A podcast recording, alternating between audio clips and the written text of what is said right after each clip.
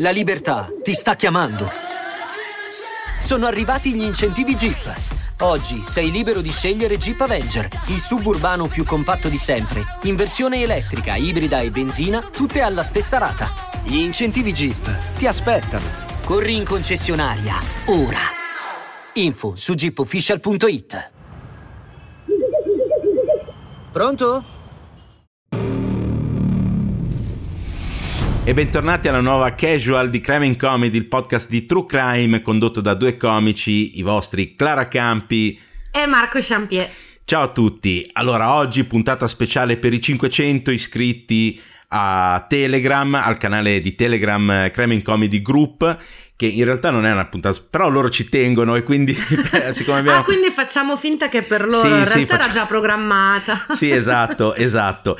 E oggi tra l'altro una proprio per loro, per gli appassionati su, su Telegram, Facciamo una puntata un po' particolare, un po' controversa, perché oggi parliamo dello stupro di Cheryl Araujo che è avvenuto nel 1983.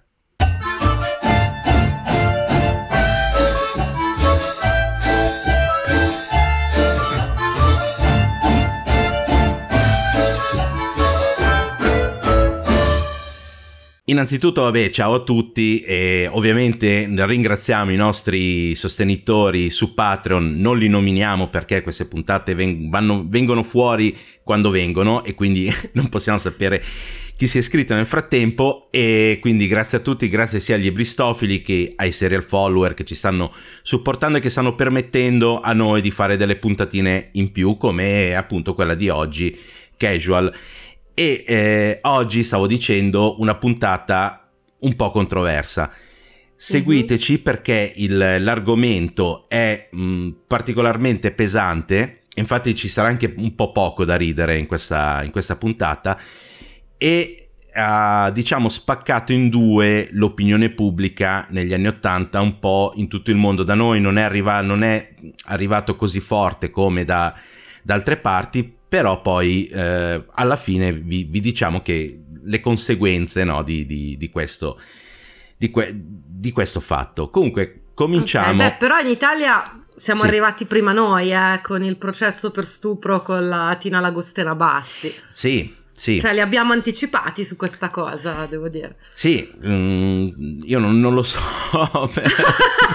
non lo, conos- non lo conosco. Scusa Marco, ma sai che forse è su Rai Play? Questo lo dico anche ah. ai nostri ascoltatori. Se non lo trovate su Rai Play, c'è sicuramente comunque su YouTube. Sì. È un processo, adesso non mi ricordo in questo momento che anni fossero, però mm. era un bel po' di tempo fa, anni 70, ma forse prima. Ok.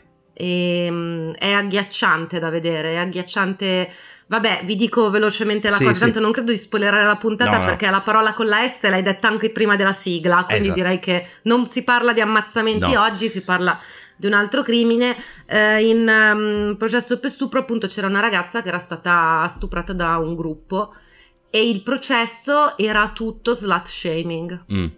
Okay. Tutto, però c'è la Tina Lagostena Bassi che, è, che era veramente un'avvocata della Madonna e, e, cioè è bello vederlo perché è bello vedere lei come riesce a mantenere la calma e ad argomentare mm. davanti a questa gente qui che ride.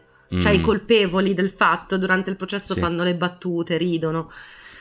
E quindi però a, a, questo, a, questa tappa di civilizzazione ci siamo arrivati un attimo prima degli americani. Sì, sì, sì, sì, sì, sì, infatti la storia è più o meno questa. Comunque, cominciamo mm-hmm. dall'inizio. Sì. Siamo a New Bedford in Massachusetts. Per chi non sapesse dov'è New Bedford in Massachusetts, è in Massachusetts. Il Massachusetts. Perfetto. Perfetto. È negli Stati Uniti. È negli Stati Uniti. Allora, è nella costa est, lì dove c'è il Connecticut, lo stato di New York, comunque da quelle parti lì storicamente New Bedford è il, la città da dove parte il romanzo di Moby Dick. Ah! Sì, perché comunque è una grande tradizione di balenieri, eccetera. Poi il, ovviamente eh, la caccia alle balene è stata dichiarata fuori legge negli Stati Uniti e quindi si sono riciclati come semplici pescatori. Certo. Semplici, nel senso che non attaccano più le balene, no? Uh-huh. Ed è anche la capitale dei, mm, degli immigrati portoghesi. Sì. Ok, quando si svolge questa, la storia che stiamo per, per, raccontare, diciamo che il 60% della popolazione di New Bedford è eh, composta da immigrati portoghesi. Sì, che tra l'altro negli Stati Uniti non sono una grande demografica gli immigrati portoghesi, no. penso che siano proprio andati tutti lì, un pochino come gli italiani andavano a New York e poi si sono trasferiti in massa in New Jersey e quindi sì. quei due stati lì sono quelli italiani, no? Esatto, sì, sì, sì, questo qua è più o meno lo stato dei, dei, degli immigrati appunto portoghesi. Sì. E, e, la nostra storia comincia il 28 marzo del 1961 quando nasce appunto Cheryl Araujo. Eh, non si sa niente di questa ragazza, non si conosce la vita, sappiamo alcune cose poi perché sono venute fuori al processo o comunque dopo il, dopo il processo. E um, lei, in, nel momento in cui si svolge la nostra storia, che è il 1983, ha 21 anni, ne deve compiere 22, ha due figlie, una di uno e, un, e, l'altra di tre anni, e convive con quello che è il suo ragazzo dalle superiori. Sì. Ok.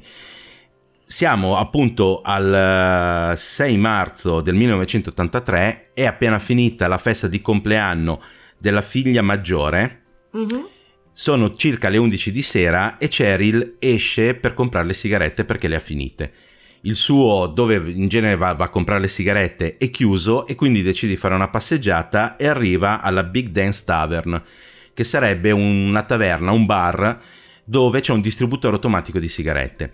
Si mm. ferma per prendere le sigarette, comincia a chiacchierare con la cameriera, non si sa se lei la conoscesse già prima, fossero amiche o comunque conoscenti, o cominciasse a chiacchierare con, o abbia cominciato a chiacchierare con lei nel momento, nel senso quando era dentro al bar. Comunque beve un drink con questa cameriera, poi la cameriera aveva finito il turno, quindi prende e va via. Lei si ferma a guardare il, il retro della nel retro del, del Big Dance eh, la, la, dei ragazzi che stanno giocando a biliardo. Uh-huh. Non si sa per quanto tempo esattamente, quando prova ad andarsene, lei dice che qualcuno l'ha presa da dietro, l'ha sbattuta per terra e ha cominciato a violentarla. Quando ha finito di, di violentarla, lei è stata sollevata di peso, sbattuta sul tavolo da biliardo e altre tre persone l'hanno violentata.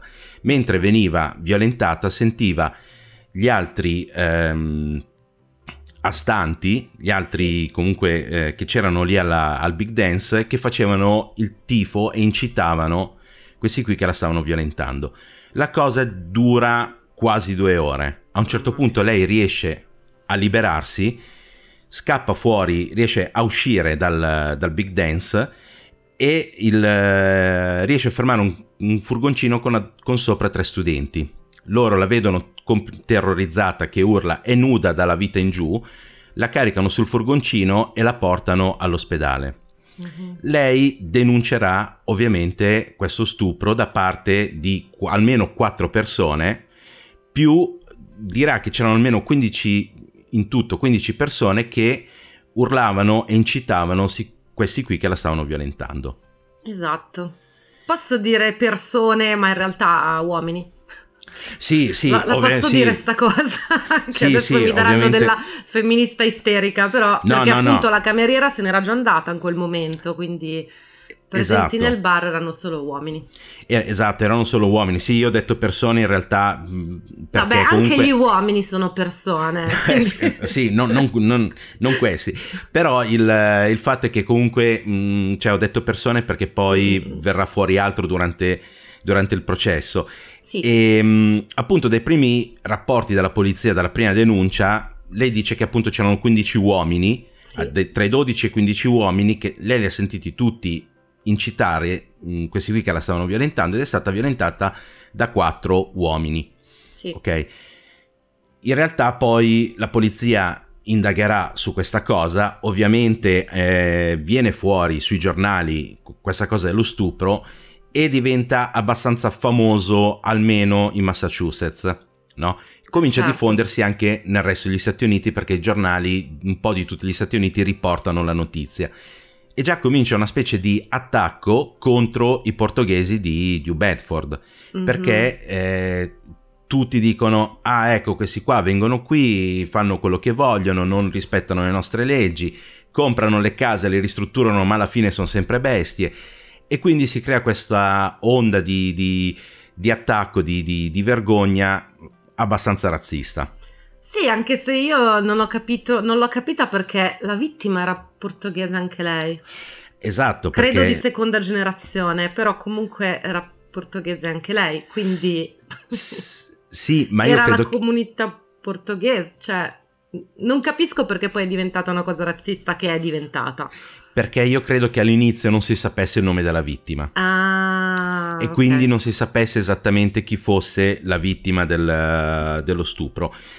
E ehm, la, la polizia comunque indaga e scopre che non c'erano 15 persone all'interno del Big Dance. Per questo all'inizio dicevo mm. 15 persone. Sì, sì, sì. Ma ce n'erano 10.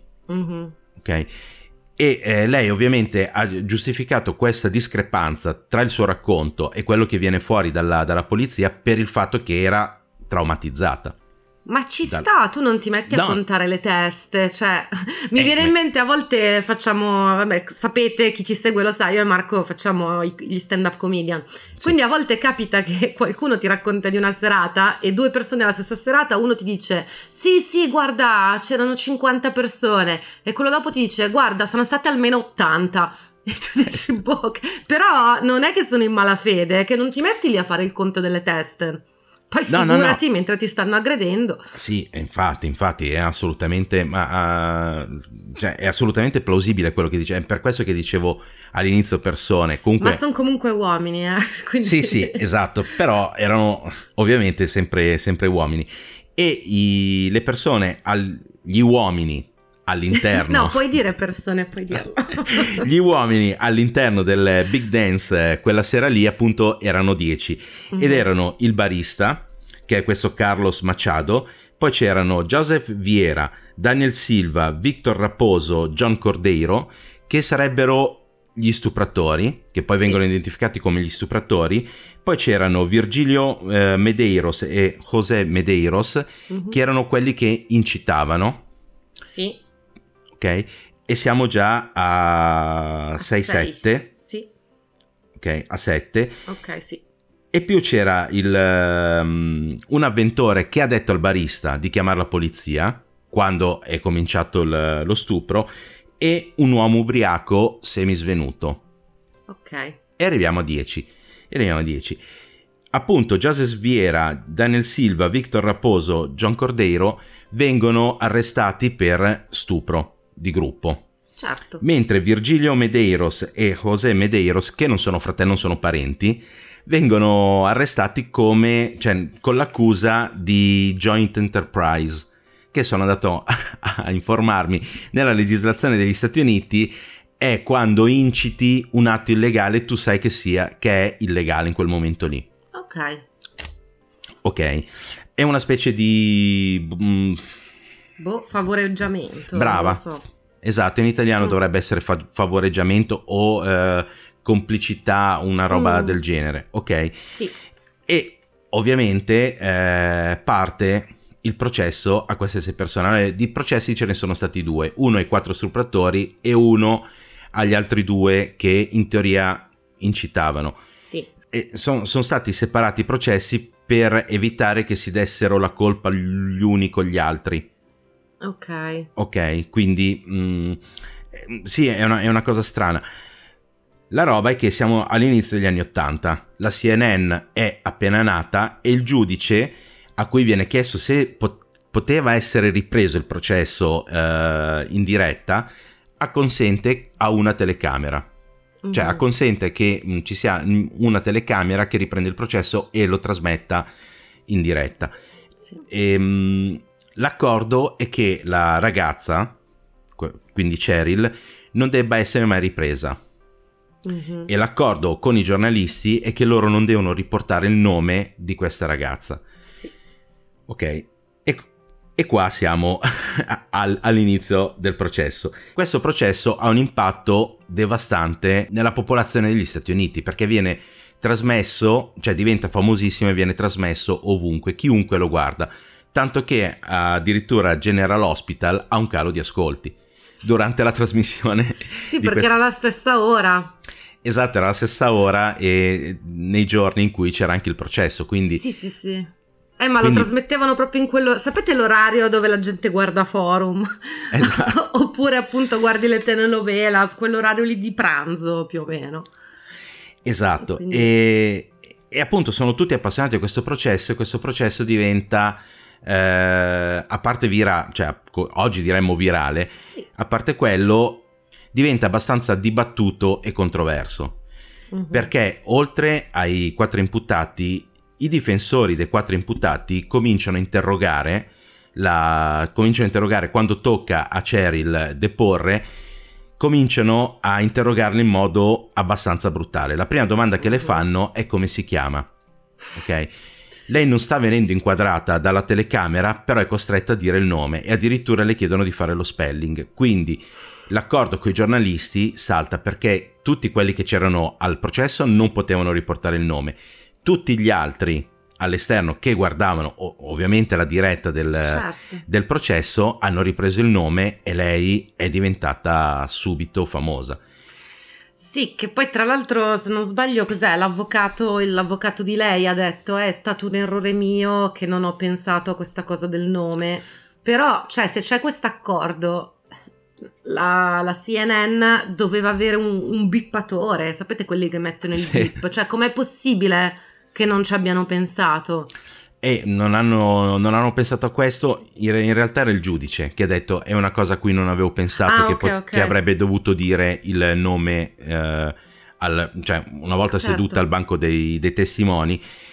E, e, poi non avevano pensato a tutte le conseguenze, perché mm. questa cosa qua ha delle conseguenze devastanti. Perché comunque la ragazza, durante appunto l'interrogatorio al processo, ovviamente eh, viene bombardata di domande sulla sua vita privata, su che cosa ci faceva lì quella sera, perché era uscita quell'ora, ma non è che lei, che lei era lì per cercare eh, mm. compagnia e tutte queste cose qua. Ovviamente l'opinione pubblica si spacca in due. C'è chi comincia a dire ah è andata lì per cercarselo e c'è chi comincia a dire no è vittima di uno stupro. Tra l'altro uno dei, degli stupratori penso che sia, non, non ne sono sicuro, ma Joseph Viera, mm dice che eh, lui ha cominciato a flirtare con questa ragazza, no, con Cheryl. Sì. Eh, lei rispondeva appunto flirtando e a un certo punto lui le ha fatto delle avance e le avance consistevano nel fatto che lui se lo fosse tirato fuori e gliel'avesse appoggiato in faccia. E lui dice che lei gliel'ha preso in bocca. Mm-mm. E quindi era ovvio che lei voleva essere sollevata come un tonno sbattuta sul tavolo da biliardo e violentata da quattro persone.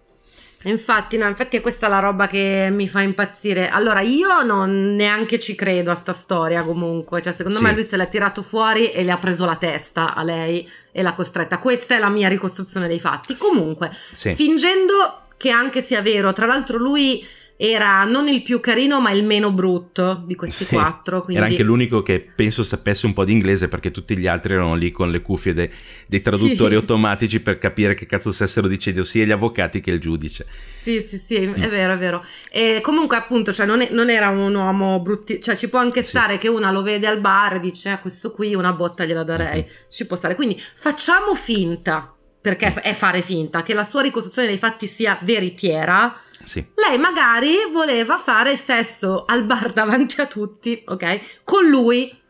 Cioè, non vuol dire che allora gli altri tre potevano entrare. Quindi anche questa giustificazione non è affatto una giustificazione. Esatto. Se esatto. anche fosse vero che non lo è, però. Quindi... Sì, esatto, sì eh, il fatto di accettare le avance di una persona non presuppone il fatto che accetti le avance di chiunque ci sia lì intorno. Anche eh. se c'hai voglia di fare del sesso davanti agli altri, mm-hmm. non significa che poi gli altri si sentano autorizzati a fare del sesso con te se non vuoi. Sì, dovrebbe essere una cosa talmente palese, invece guarda che ancora adesso questo concetto che una sì. donna può voler andare con tanti uomini ma non con te, e dico, eh, eh, eh, perché io no? Eh, eh, eh esatto. Se sei andata con quei tre, eh, cioè, tocca anche a me. Eh, esatto, es- sì, esatto, per diritto di, di mascolinità tocca, tocca anche a me. E quindi lei in realtà subisce diciamo, un altro, uno stupro mediatico certo. durante questo processo, perché le domande sono veramente imbarazzanti e per convincere la giuria che sia stata lei ad esserselo cercato, che sia stata lei ad averlo voluto.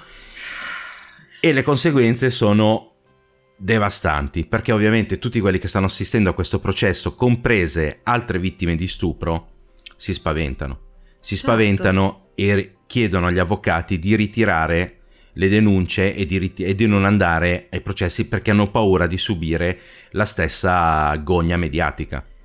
Sì, che in effetti, vabbè, magari non avrebbero subito la gogna mediatica se nel caso di un processo, di uno stupro singolo che non fa notizia, però in tribunale, quando tu denunci uno, studio, uno stupro e arrivi in tribunale, mm. sarai sempre tu ad essere processata, anche al giorno d'oggi. Quindi, sì, cioè, quelli sì. che sbraitano, denunciate, denunciate, bisogna sempre denunciare.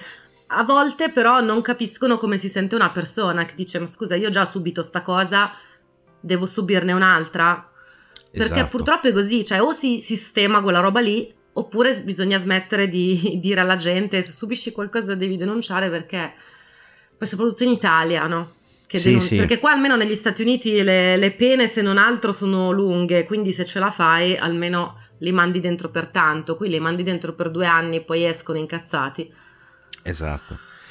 E, e, tra l'altro questo processo è appunto stavamo dicendo prima che è famoso in tutti gli Stati Uniti, tanto mm-hmm. che Larry Flint eh, su Hustler pubblica una cartolina per, diciamo, sfottere la, la, la situazione con... Sulla cartolina c'è una donna nuda su un mm. tavolo da biliardo e c'è scritto saluti da New Bedford, Massachusetts, la capitale americana dello stupro di gruppo portoghese.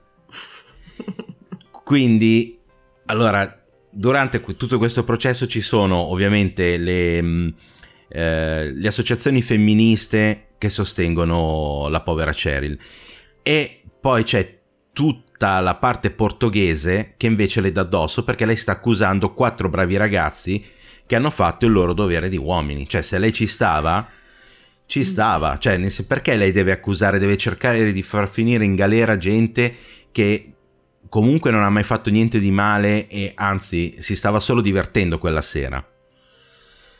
Sì. Tra l'altro anche questa cosa allucinante perché mm, loro dicono ah bisogna difendere il popolo portoghese ma anche qua lo stesso discorso che facevo prima ma l'opposto anche lei è portoghese quindi la eh, smettiamo esatto. con questa storia non è quello il punto Esatto, perché poi appunto ci sono tutte le fazioni razziste che dicono ai portoghesi te, se ne devono tornare a casa loro, i portoghesi sono, vengono qua, fanno quel cazzo che vogliono, hanno 35 mm. euro al giorno, vivono negli hotel a 5 stelle con, con, i loro iPhone, cazzo me l'83, e eh, fa niente. Infatti mi sa, mi sa, che ti sei un po' confuso.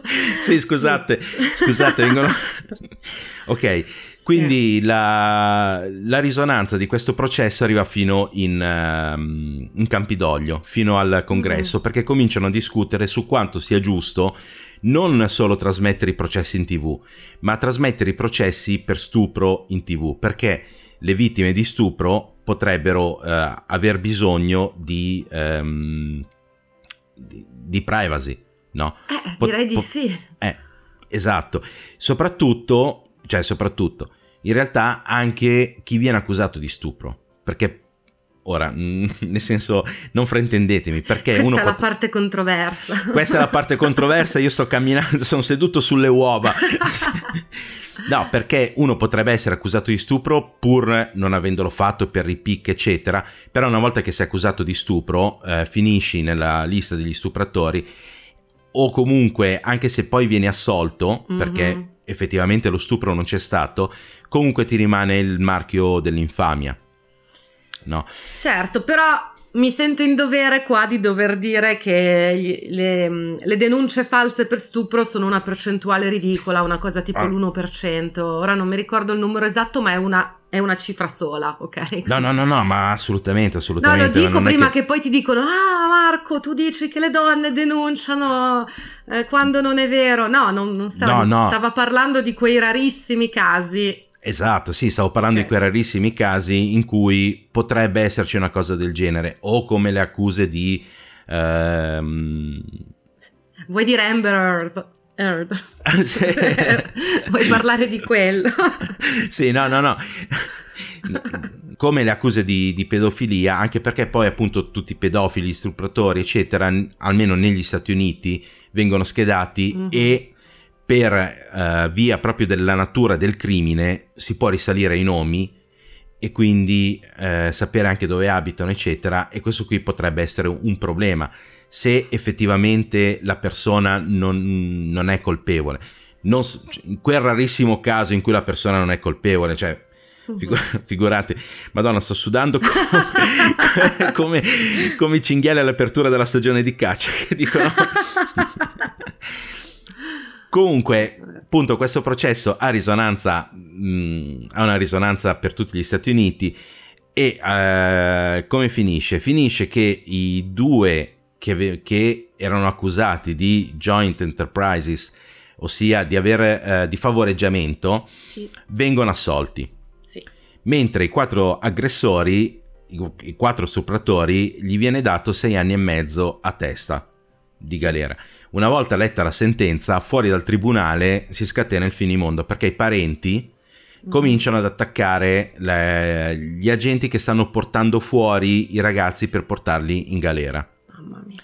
E quindi viene fuori un, uh, un finimondo, anche questo qua di una risonanza mediatica assurda perché c'erano proprio i giornalisti lì fuori con le telecamere, i fotografi e quindi questa cosa qui eh, viene fuori e alla fine gli aggressori si sono fatti poco meno di due anni. Mm. In tutto. Cheryl Araujo è dovuta andarsene da New Bedford perché certo. tutti, la comunità ce l'aveva con lei perché ha accusato quattro ragazzi che facevano solo quello che fanno i ragazzi. Eh sì, l'hanno ossia solo stuprato. all'amore. esatto, sì. sì. Io stavo Scusa. dicendo all'amore. Okay. okay. Scusa, ti ho interrotto il tuo no, momento. No. No, e, ehm, e, quindi deve andarsene da New Bedford e si trasferisce col compagno e le due figlie a Miami, in Florida. Il 14 dicembre 1986, alle 5 meno un quarto, più o meno di pomeriggio, sta tornando dal Tropical Park dove c'è stata una festa di Natale. Mm-hmm. Va purtroppo a schiantarsi contro un palo la figlia maggiore che in questo momento ha 6 uh, anni riporta solo ferite lievi. L'altra figlia che in questo momento ha 4 anni ha il braccio rotto. Mm. Cheryl Araujo muore nell'impatto. Sì.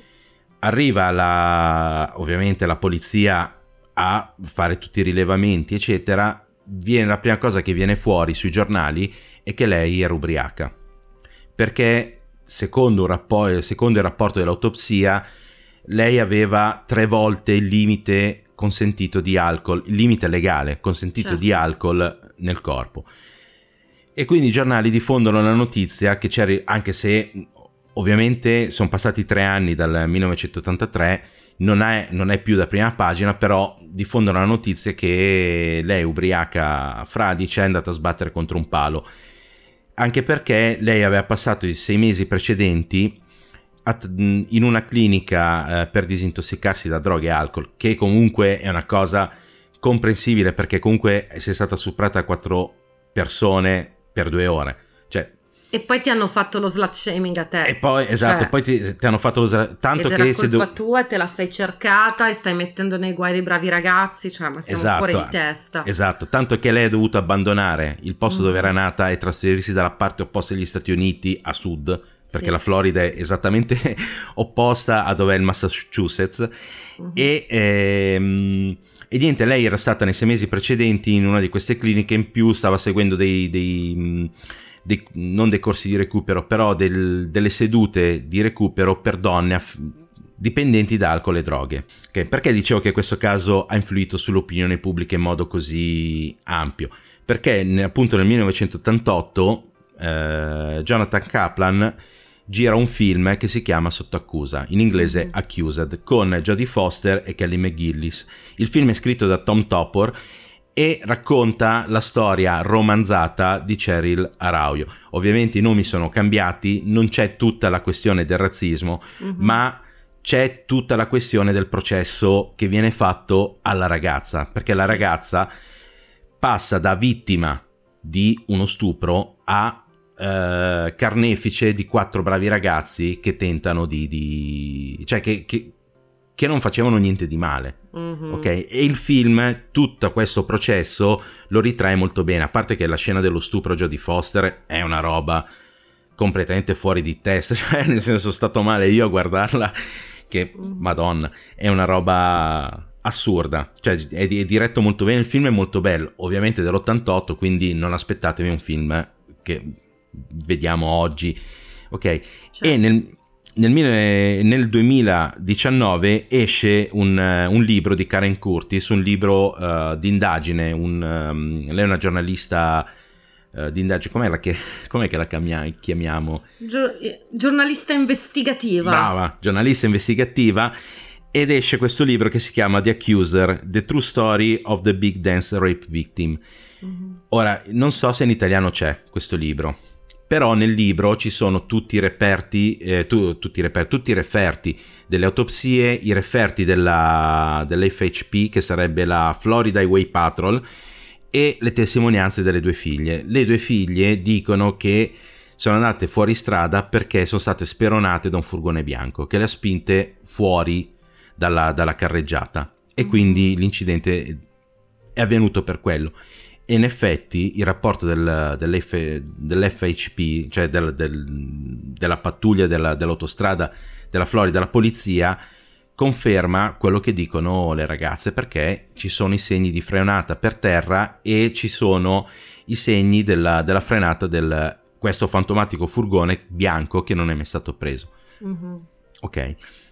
E niente, questo è il, diciamo, la storia del, di, della povera Cheryl Araujo e dello stupro al Big Dance. Ovviamente eh, tutta la storia del processo che è arrivata poi in, um, al Senato eh, non si è, si è conclusa in un, in un, nulla di fatto.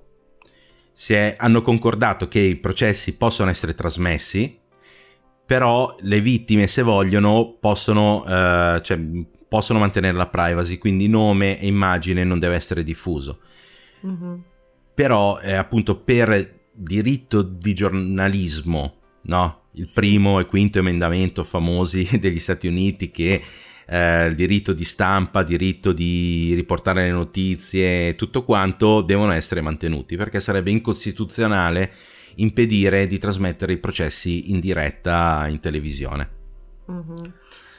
Boh, secondo me quello ci sta anche, cioè il problema è quella mentalità che le donne se la vadano a cercare che non vuol dire niente, perché sì. io ripeto, lei era andata lì a prendere le sigarette, cioè io ovviamente credo alla sua versione perché gli altri dicono solo un mucchio di balle, quindi è chiaramente che credo la sua. È andata lì a prendere le sigarette, si è trattenuta un attimo di più e basta.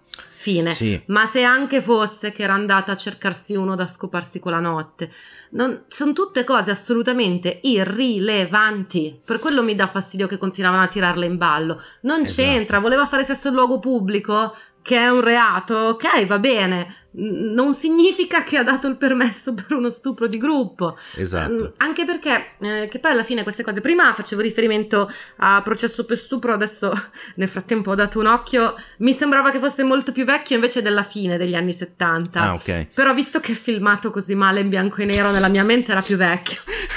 Giusto. Scusa. Comunque prima di, di questo di cui... Sì.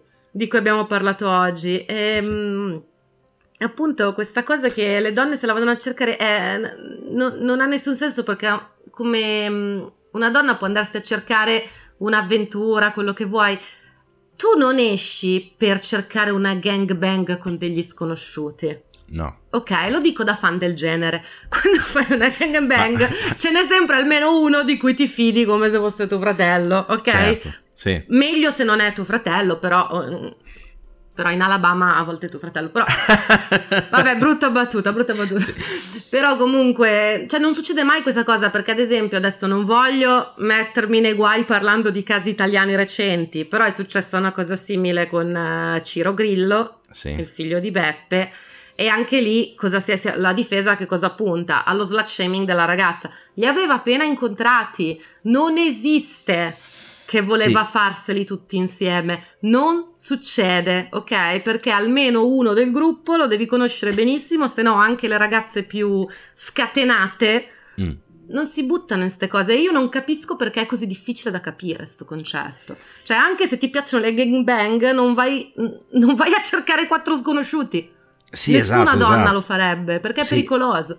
Ma anche fosse no? Anche fosse che ti piace un ragazzo, cominci a limonarci, sì. eccetera. Cioè, se a un certo punto dici basta, eh, eh. basta. Eh, cioè, non è perché semplice, c'è lim- no? Esatto, non è perché c'è limonato e allora è autorizzato ad andare dove vuole andare lui, no? Mm-mm. Tra l'altro, ritornando un attimo alla storia di, di Cheryl, mi sono dimenticato di dire una cosa importante che l'avventore che ha detto che ha chiamato la polizia, effettivamente il barista Carlos Machado ha provato a chiamare la polizia, mm. ma uno dei due, Virgilio Medeiros, l'ha fermato, gli ha bloccato il telefono, gliel'ha portato via. Che è eh, uno dei due che poi è stato accusato di favoreggiamento. Sì, sì, sì. Ok, sì, sì. quindi se fosse stato anche consenziente, cioè non vedo perché un barista in un... Uh, cioè, se, se, se, la cosa è consenziente, si sente in diritto di chiamare la polizia o si sente in dovere di chiamare la polizia e non capisco anche l'altro avventore gli abbia detto eh, chiama la polizia. No, mm, cioè se certo. tu stai certo. vedendo una cosa, cioè nel senso se uno si guarda un, un vai in un locale dove ti scambisti o dove, dove, si fa sesso libero, cioè non ti viene voglia di chiamare la polizia. Esatto. Non, no? Ok, se vedi un porno non ti viene voglia di chiamare la polizia, no? Guardi che, che stanno... C'è, c'è, un video di una che sta venendo... No, ok. Quindi questo qua, eh, secondo me, rafforza il fatto che eh, stavano assistendo a un vero e proprio stupro e lei non se l'era... Cioè, lei non era consenziente. Ma è palese, palese. Anche perché poi se sei consenziente perché il giorno dopo vai a denunciare? Esatto. Cioè, questa è la falla logica. Eh, ma perché il giorno dopo si è pentita? Ok, ma se ti penti non è che vai a denunciare gli altri. Se ti penti di una cosa cerchi di dimenticarla assolutamente in ogni modo. Ma no? sì. Cioè, ma non, poi... le denunce per stupro finte intanto non accadono mai. Quelle poche volte che accadono sì. sono d'opera di pazze e quelle rare pazze che fanno queste cose lo fanno di solito per una vendetta verso qualcuno. Esatto. Questi sono quattro sconosciuti. Eh, so, già nel so- momento in cui l'ha denunciato era ovvio che... Cioè... Sì, ma soprattutto se sei consenziente, eh, cioè non hai i vestiti strappati, cioè non, eh, non esci per strada sì. urlando senza mutande e ti fai portare all'ospedale. Cioè, esatto. Cioè, è tutto genere... così palese. È tutto così palese, però appunto la cosa è andata così. Mm-mm. Niente, questa casual di questo mercoledì eh, è finita. Speriamo vi, vi sia piaciuta. Eh, su, su Cheryl si trova veramente pochissimo, sì. eh, però secondo me era una puntata vabbè, controversa che comunque dà adito a, ad aprire un discorso o comunque a riflettere su quello che facciamo un po' tutti, su anche l'anno scorso cosa c'era la storia del... Um, del, cat, del catfish, del, no, com'era, del catcalling. Scusami, sì, che io non sì, sono sì. esperto di queste cose. Catcalling, quelli che ti, ti, urlano i complimenti, tra virgolette, per esatto, strada. Esatto, che c'è chi dice, ah no, vabbè, ma io faccio un complimento e ovviamente le ragazze i complimenti vorrebbero riceverli dalle persone a cui ci tengono, non da quelli fermi per strada. Almeno esatto. secondo, secondo, me, secondo me. Esatto, allora, non è difficile. Esatto. Allora, per tutte le fan di Crime and Comedy, a me potete fare catcalling. Se mi incontri incrociate per strada potete urlarmi bel figo non, non, vi viene sforzatevi però sicuramente potete urlarmelo non mi offendo no sto scherzando sto scherzando quindi boh eh, quindi io personalmente ci tenevo a portare que- questa storia e per questo mercoledì è finito. Eh, vi ricordiamo di seguirci sui nostri social eh, crimingcomedy.podcast perché pubblichiamo le poche foto che si trovano di, di, di questa storia. Sì. Eh, poi il canale Telegram a cui è dedicata questa puntata perché abbiamo raggiunto i 500 che è Criming Comedy Group e sì. poi c'è il sito crimingcomedy.it se volete lasciateci le 5 stelline e attivate la campanella su Spotify e poi lasciateci la recensione positiva su, su Apple Podcast. Se non ce la volete lasciare positiva, non lasciateci non nessuna lasciatela. recensione. Poi ci scrivete in privato su, su su, su Instagram. dove volete voi, su sì, Instagram. Guarda, esatto, ci, ci, fate schifo e noi vi, vi ringraziamo lo stesso. E quindi... no, allora poi come al solito quando qualcuno risponde fate schifo, io rispondo non sei obbligato ad ascoltare. Esatto. non esatto. era difficile. eh sì, no, ma è un concetto molto difficile anche questo. E niente, per questa settimana, per, per questo mercoledì. Mercoledì, vi, domenica vi, ci siamo sempre. Domenica ci siamo sempre, vi ringraziamo, vi salutiamo, vi diamo appunto appuntamento a domenica, sempre da Clara Campi e Marco Champier. E niente, ciao a tutti, grazie. ciao.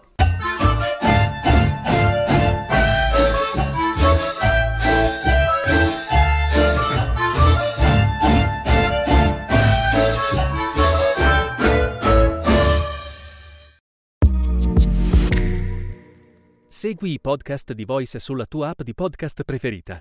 E se sei un utente Prime, ascoltalo senza pubblicità su Amazon Music.